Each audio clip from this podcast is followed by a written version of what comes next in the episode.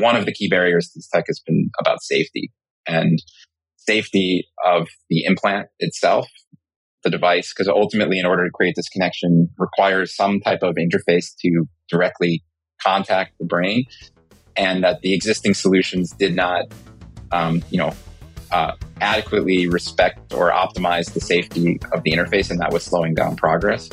But also, as a surgeon, the safety of the procedure. So we need sort of we needed non-damaging and minimally invasive interfaces with the brain, and that's exactly what Precision has been uh, working on. And now, from San Francisco and the UCSF Rosenman Institute, the Health Technology Podcast with your host, Christine Winoto.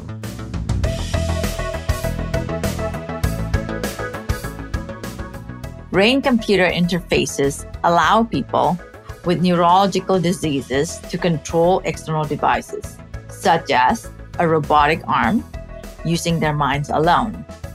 While the technology has existed for over 20 years, it has only recently moved into mainstream medical practice. A company called Precision Neuroscience is pioneering this transition. Precision President and Chief Product Officer Craig Mermel understands that commercializing the technology means first making it safe, minimally invasive, and adaptable to fit the varying needs of neurological patients.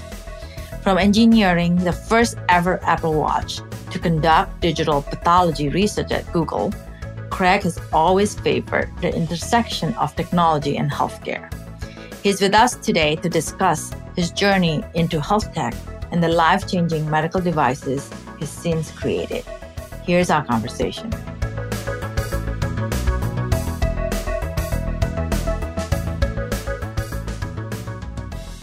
Hi, Craig. Welcome. thanks for joining me this morning. Thank you for having me. It's great to be here. It's not raining quite yet, but uh, we're supposed to get a bunch of rain. So we'll be in here for the uh, indoor for a week, I guess. Yeah. I thought it would be great for us to, uh, for our listeners to hear a little bit about your background. You have quite a journey uh, where you start your career. You did medical school, but then you you also work in Apple. But tell us about how you get to where you are today.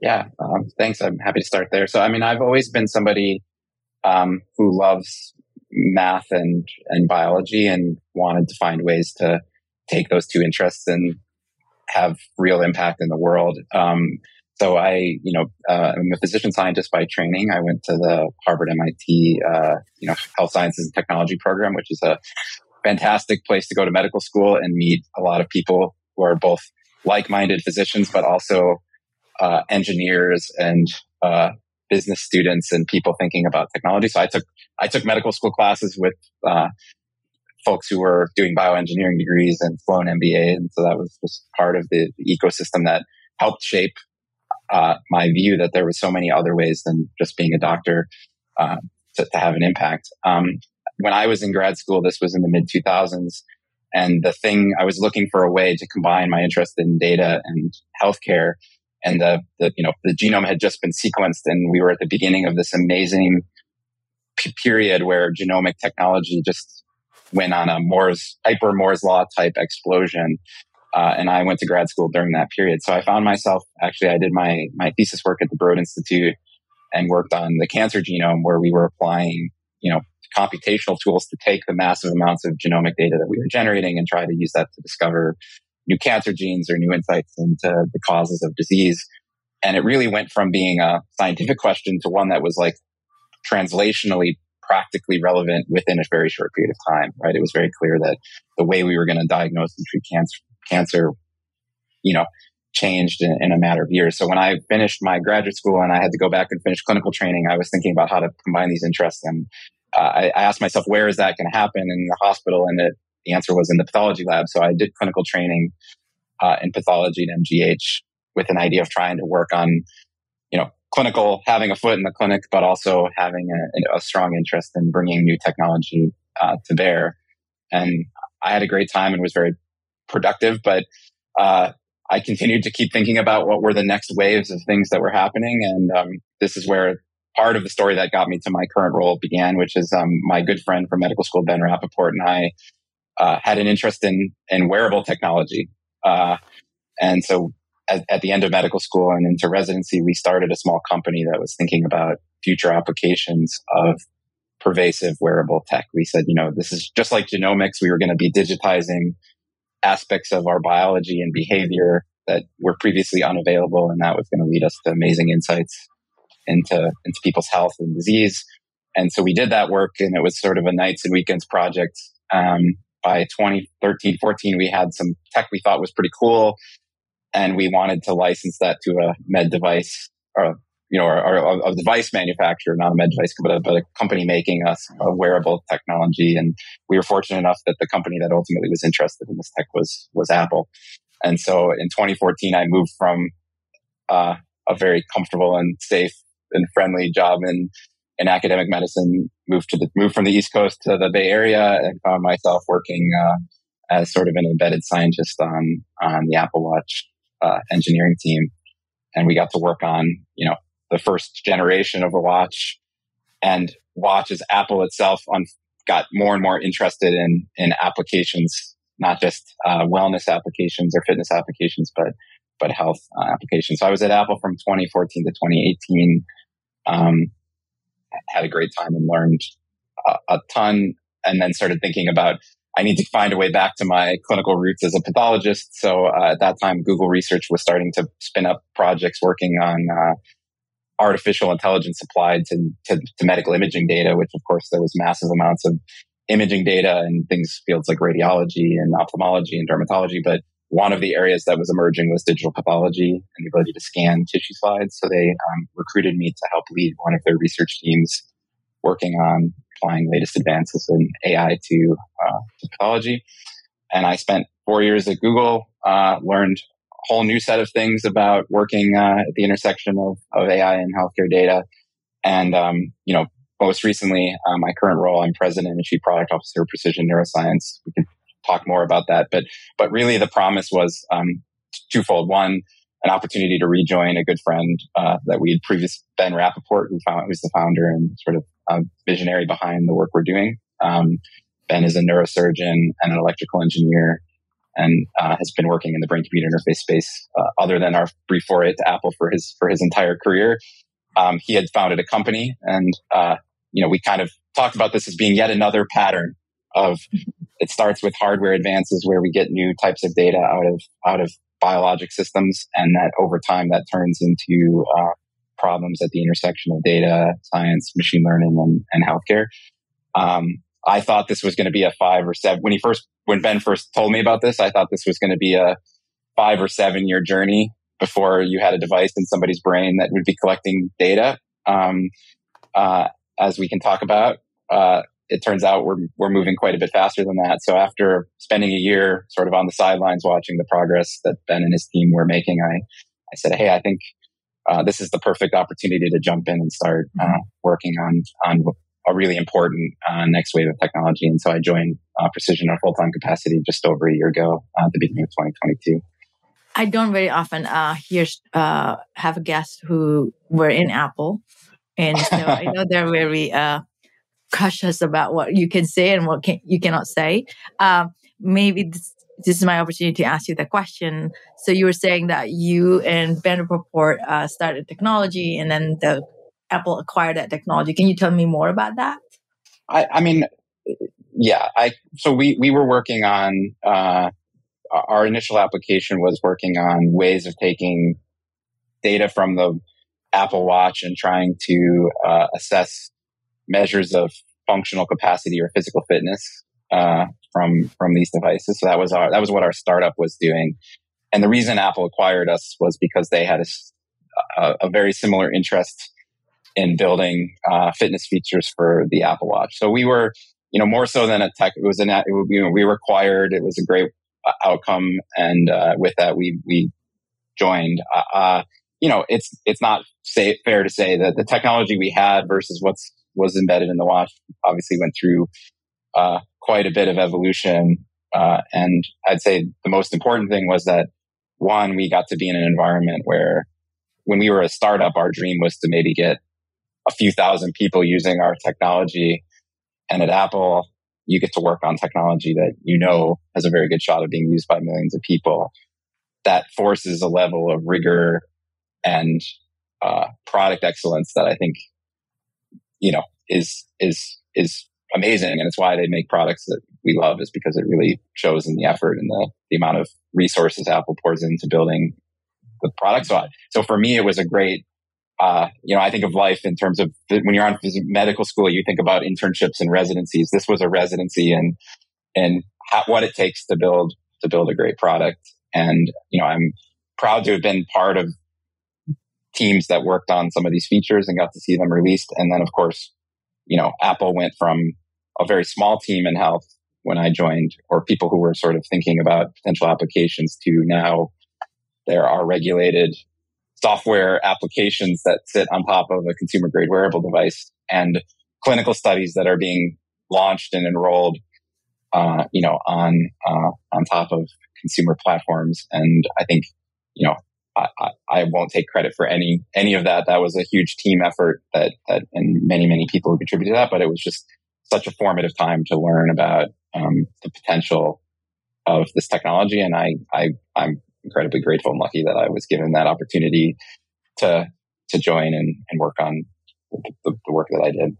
Yeah, and so I think you know Apple has that brand reputation that everything they do seems really excellent and is there anything that you, from the experience that you work with the team of Apple that you did not know? I mean, it opened your eyes coming in. Uh, yeah. When you joined Apple, and then that you carry now. Oh, I mean, so many things. I mean, I would say the first secret. This is not even a secret. Apple says it, but it's really it's easy to say and really hard to do. Which is that the reason Apple makes great products is that it genuinely cares about its products and it doesn't launch things that it's not satisfied with. And you see that um, it's kind of you know it, it's hard to do in a startup environment, especially or any resource constrained environment. Part of the reason Apple can do that, but it it it goes to the level of care and detail and obsession that you have over getting every part of it right. I think that's part of Apple's mystique. But actually having been there and seen how it plays out in reality gives you a strong sense of you know work on products. And if you're going to work on something, one, pick, pick important problems. And then two, if you're going to pick a problem, try to do it the best, the best that you can within whatever resources are available to you. And I think, um, and, and, you know, practically we, we grew up as scientists and sort of engine, you know, working on new and innovative tech. But the difference between a,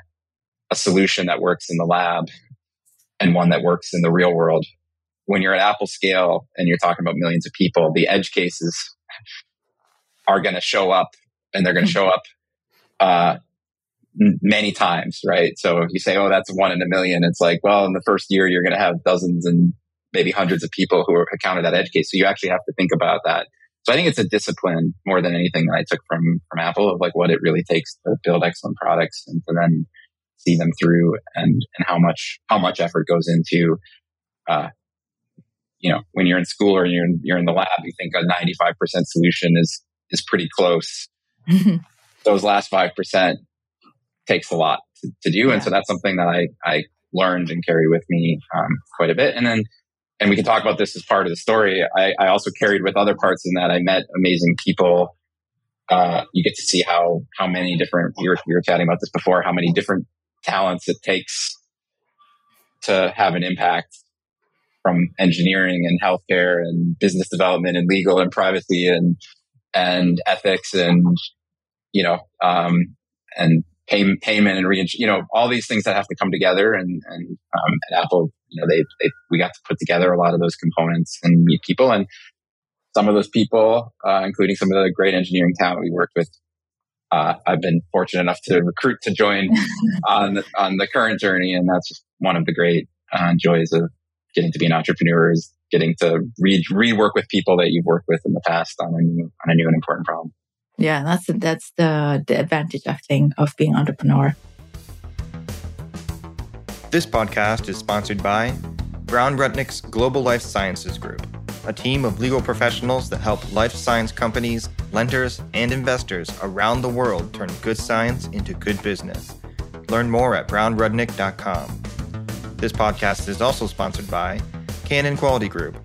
Canon Quality Group has been helping medtech startups set up quality management systems for over 10 years. If you're unsure when to get started with quality management in your startup, turn to the experts at canonqualitygroup.com. One last question on the what your comment about the discipline of getting to that the you know make sure that five percent is really good. Is this something? Is there like a framework that they use to train you because you came from different area? Then maybe you did not have that. No. And then how how did they train you, or is it somebody just like whip you up like this is not good enough? you know, I think that uh, it wasn't like there was a class, right? You learn there by doing and by being part of it. And the benefit is that there's people, people who I got to work with had done this, maybe not in exactly the domain, you know, fitness or healthcare, but they had done it for the, some of the biggest consumer products in the world. And so they had a, a way of working and a, and, and most importantly, expectations that carried forward. So it wasn't enough to say, yeah, this is, this is only going to happen some percentage of the time. So you can mm-hmm. forget about it. They say, no, no, like let's, let's go there. And, and then it shows up in, in, in the fact that the company takes that seriously and invests in trying to make the, make the product great. And I think that's, you know, just shows in, in, in how much people love technology. Mm-hmm. And, and it starts with the fact that Apple employees love their own technology and use it. And that's the feedback. So I think it's, it was it was something you kind of learn, um, or I learned sort of not not directly from somebody didn't teach me, but you just learn it by looking at how how these things are. And I will say that some things I learned I didn't really know I learned until I left, and that's and how then, it works usually. And yeah, you, you, you tend to understand a place even more once you're no longer there, and you can kind of see that certain things you take for granted. This was I had had jobs, of course, in medical school and graduate school and residency, but this was my first time in a real corporate uh, environment, and so I'd say that I didn't fully know what I had learned until after after I left. And there are still things every day I you know think about uh, in our current role to see like, well, how would how would Apple do it? That being said, at a startup you don't have the resources, so you know it is very common in startup world to uh, to you know launch and iterate, and you can't always. But I think even knowing where you're trying to go is important uh, in enforcing a discipline because we you know we, we want to, um, if you, if you are successful, then you, you owe it to yourself and the product and the industry and the problem you're going after to try to make it as, as good as it possibly can be. Yeah. So you mentioned earlier about the joint precision, um, because you had the opportunity to work with your old friends, Ben Rapoport. but I'm sure it's not just the friendship, yeah. but I think there's other things. Maybe you can tell us more about what yeah. precision neuroscience is doing.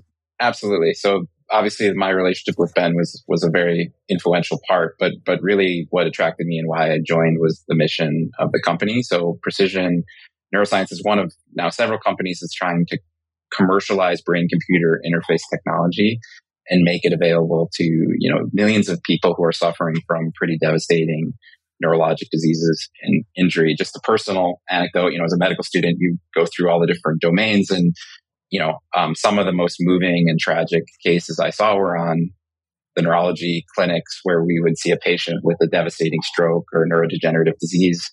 And we had all these amazing technical tools to diagnose and figure out what was the problem. And, and in most cases, the answer was, well, you know, we really don't have anything to offer. And that's despite amazing progress we've made in fundamental neuroscience, the translation to therapies that actually help people has been like really frustratingly slow. So, you know, understanding that there's a huge human need and then looking specifically at the, you know, sort of capabilities, the, the, the readiness of all the different components it's going to take and the team that, you know, not just Ben, but the team he had assembled were all the things that made me really excited uh, to join to join Precision Neuroscience.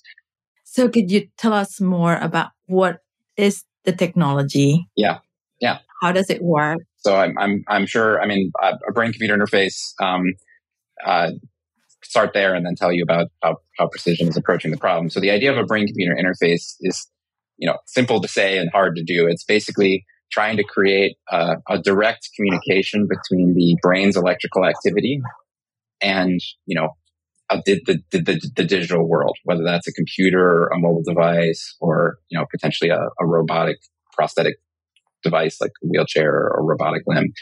Um, you know, why would you why would you potentially want to create such a connection? Um, there's many potential uses, but if you think about a lot of the neurologic diseases that I mentioned, things like stroke, spinal cord injury, uh, certain neurodegenerative conditions, they they have various causes, but the fundamental issue is that the the the activity of the brain, the brain's ability to think, gets disconnected from you know the body's ability to, to take information in or out. And the idea of a brain computer interface is to try to create to, to restore function by by sort of jumping over, so to speak, you know, uh, where wherever that defect is. So if you can somebody who's who's had you know a spinal cord injury they their brain still works in terms of thinking and intending to move, but the body can no longer respond. But if you can allow the brain to directly control a, a robotic arm, a prosthetic device, or computer, you can give that person back a significant amount of function, mobility, independence, and you know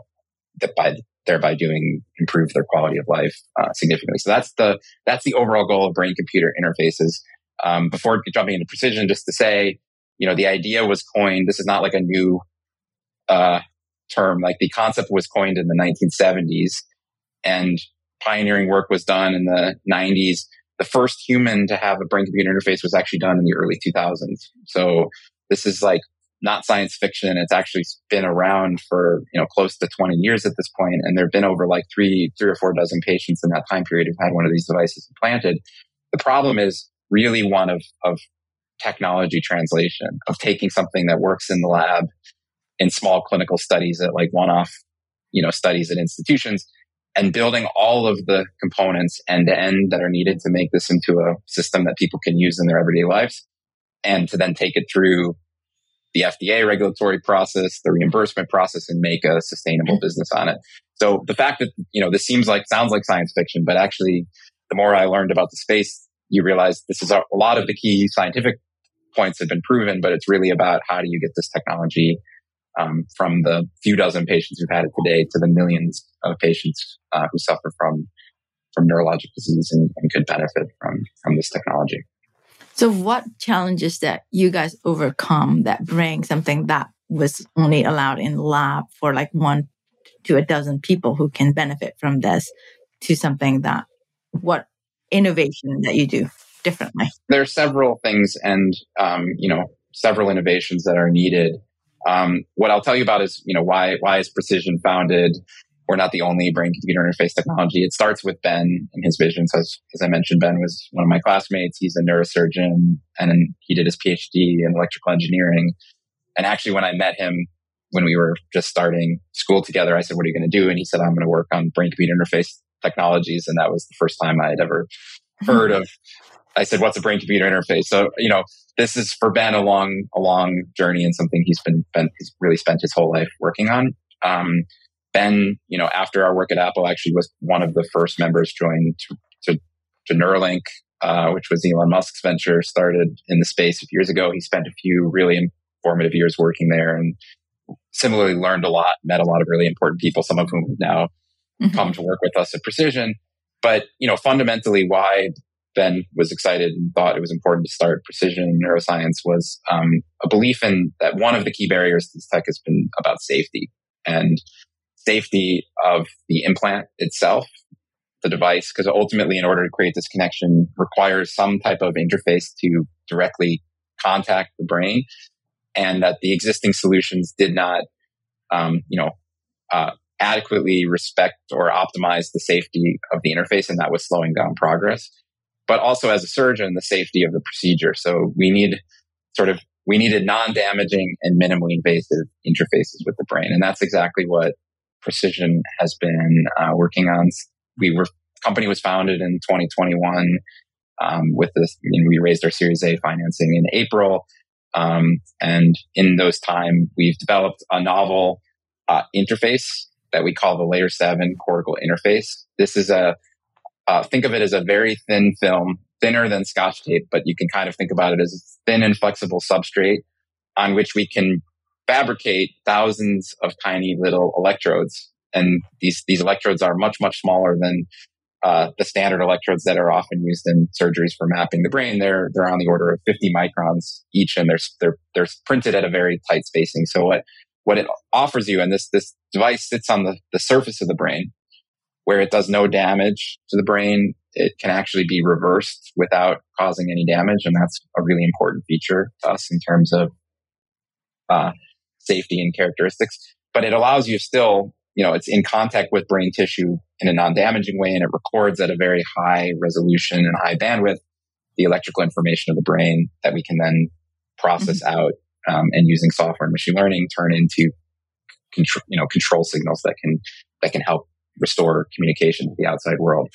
Um, in in addition to that, um, Ben also, and this was precision innovation, developed a minimally invasive surgical approach to place the array, even though you do need to you know, it is in inside the skull and on the brain. So you do need to like cut through bone, but we do that in a, in a very minimally invasive way. Um, we call it a microslit insertion. We make a very thin, uh, you know, less than a millimeter thick incision in the skin and the bone. And then using, um, you know, special, uh, guidance and, and, tools, we're able to slide the array into that slit onto the brain surface. Um, so that, you know, at the end of the day, the, we're, we're, we're, we're not like removing a big chunk of, of skull and doing a lot of uh, morbidity in, in the surgery. And that's, that's part of our system, you know, design to, to make sure that these uh, implants can be developed and delivered in a, in a way that's um, safe and effective because we want this technology to serve, you know, mm-hmm. the largest number of, of, patients possible.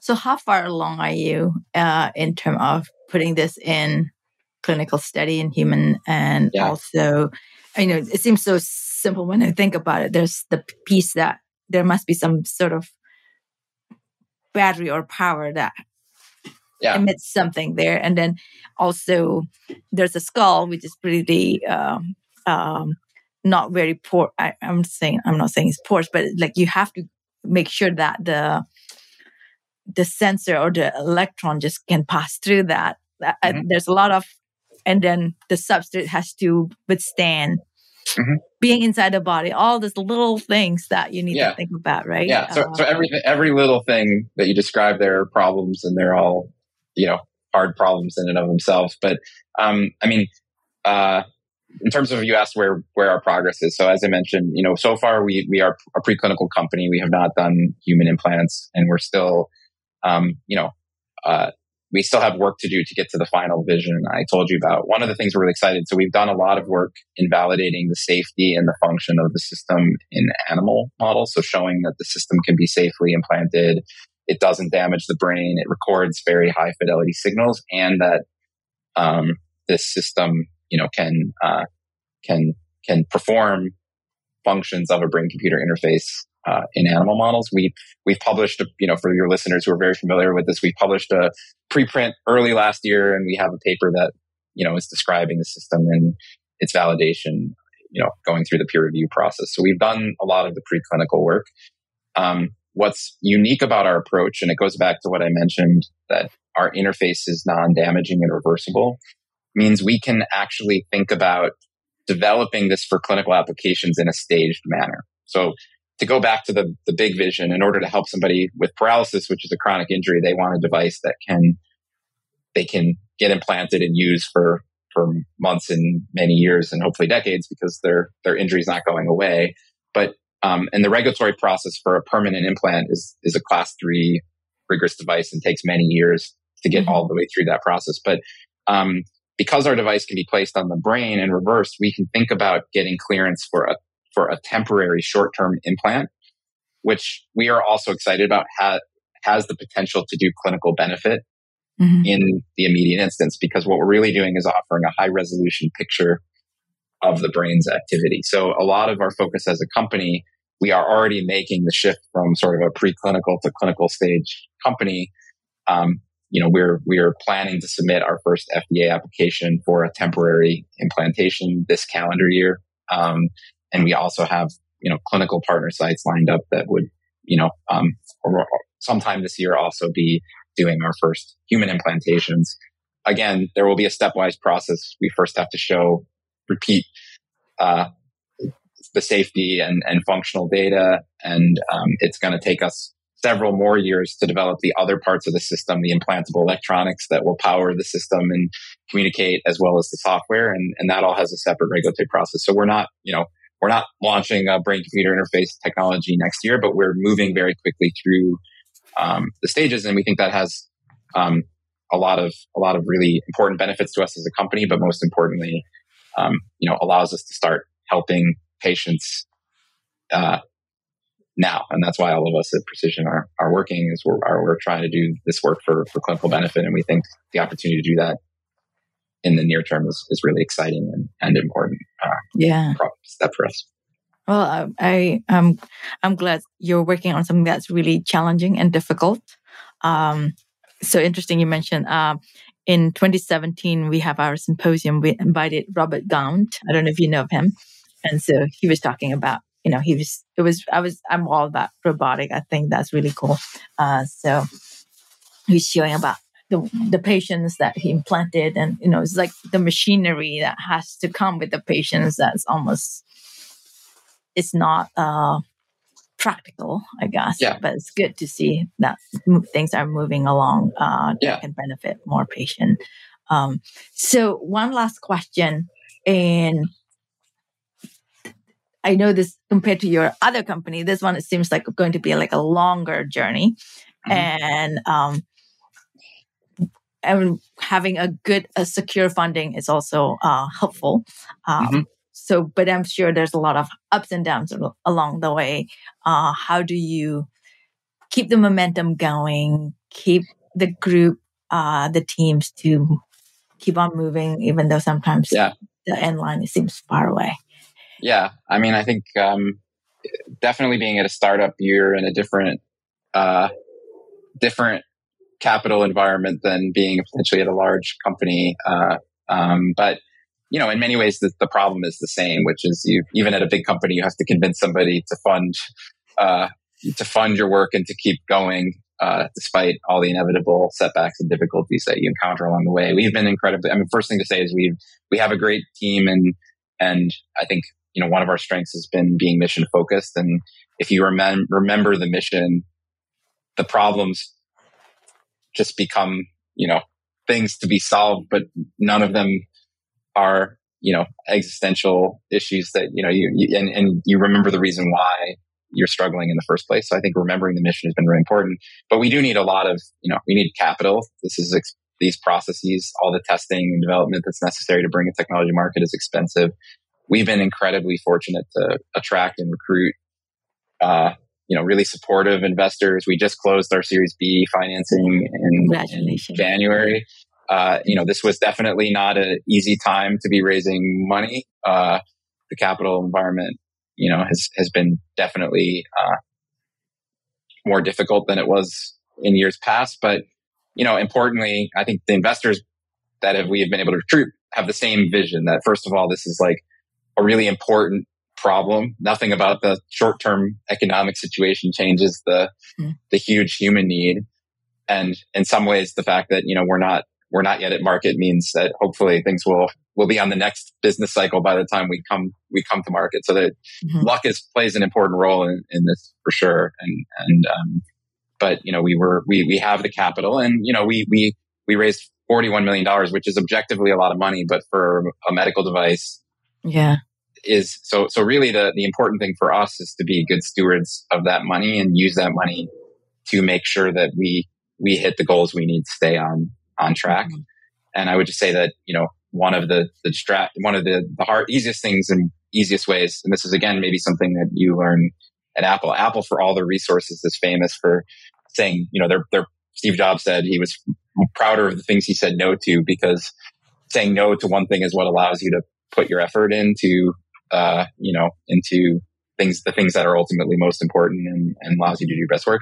You know, for us, it's about staying incredibly focused on what are the core problems that we need to solve in this round um, in order to continue to add value, get closer to the goal, and be in a position to be able to support support the journey uh, and, and, the mission that we set ourselves on. So, you know, it's it's important that you, uh, no matter how much money you have, that you're always laser focused on on what are the key the key value generating steps that you can use with that money and, and setting up your team and and everyone around you to execute uh, as well as you possibly can against those goals. Oh, that's great. Well, thank you for your time. I appreciate your sharing your insight and good luck. Thank you. It was great to great to be here and I enjoyed it.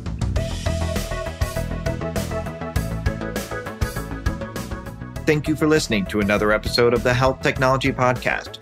We want to thank our executive producer, Herminio Neto, and our podcast engineer, Andrew Rojek. If you enjoyed this podcast, be sure to subscribe and leave a review. The Health Technology Podcast is available on all major platforms.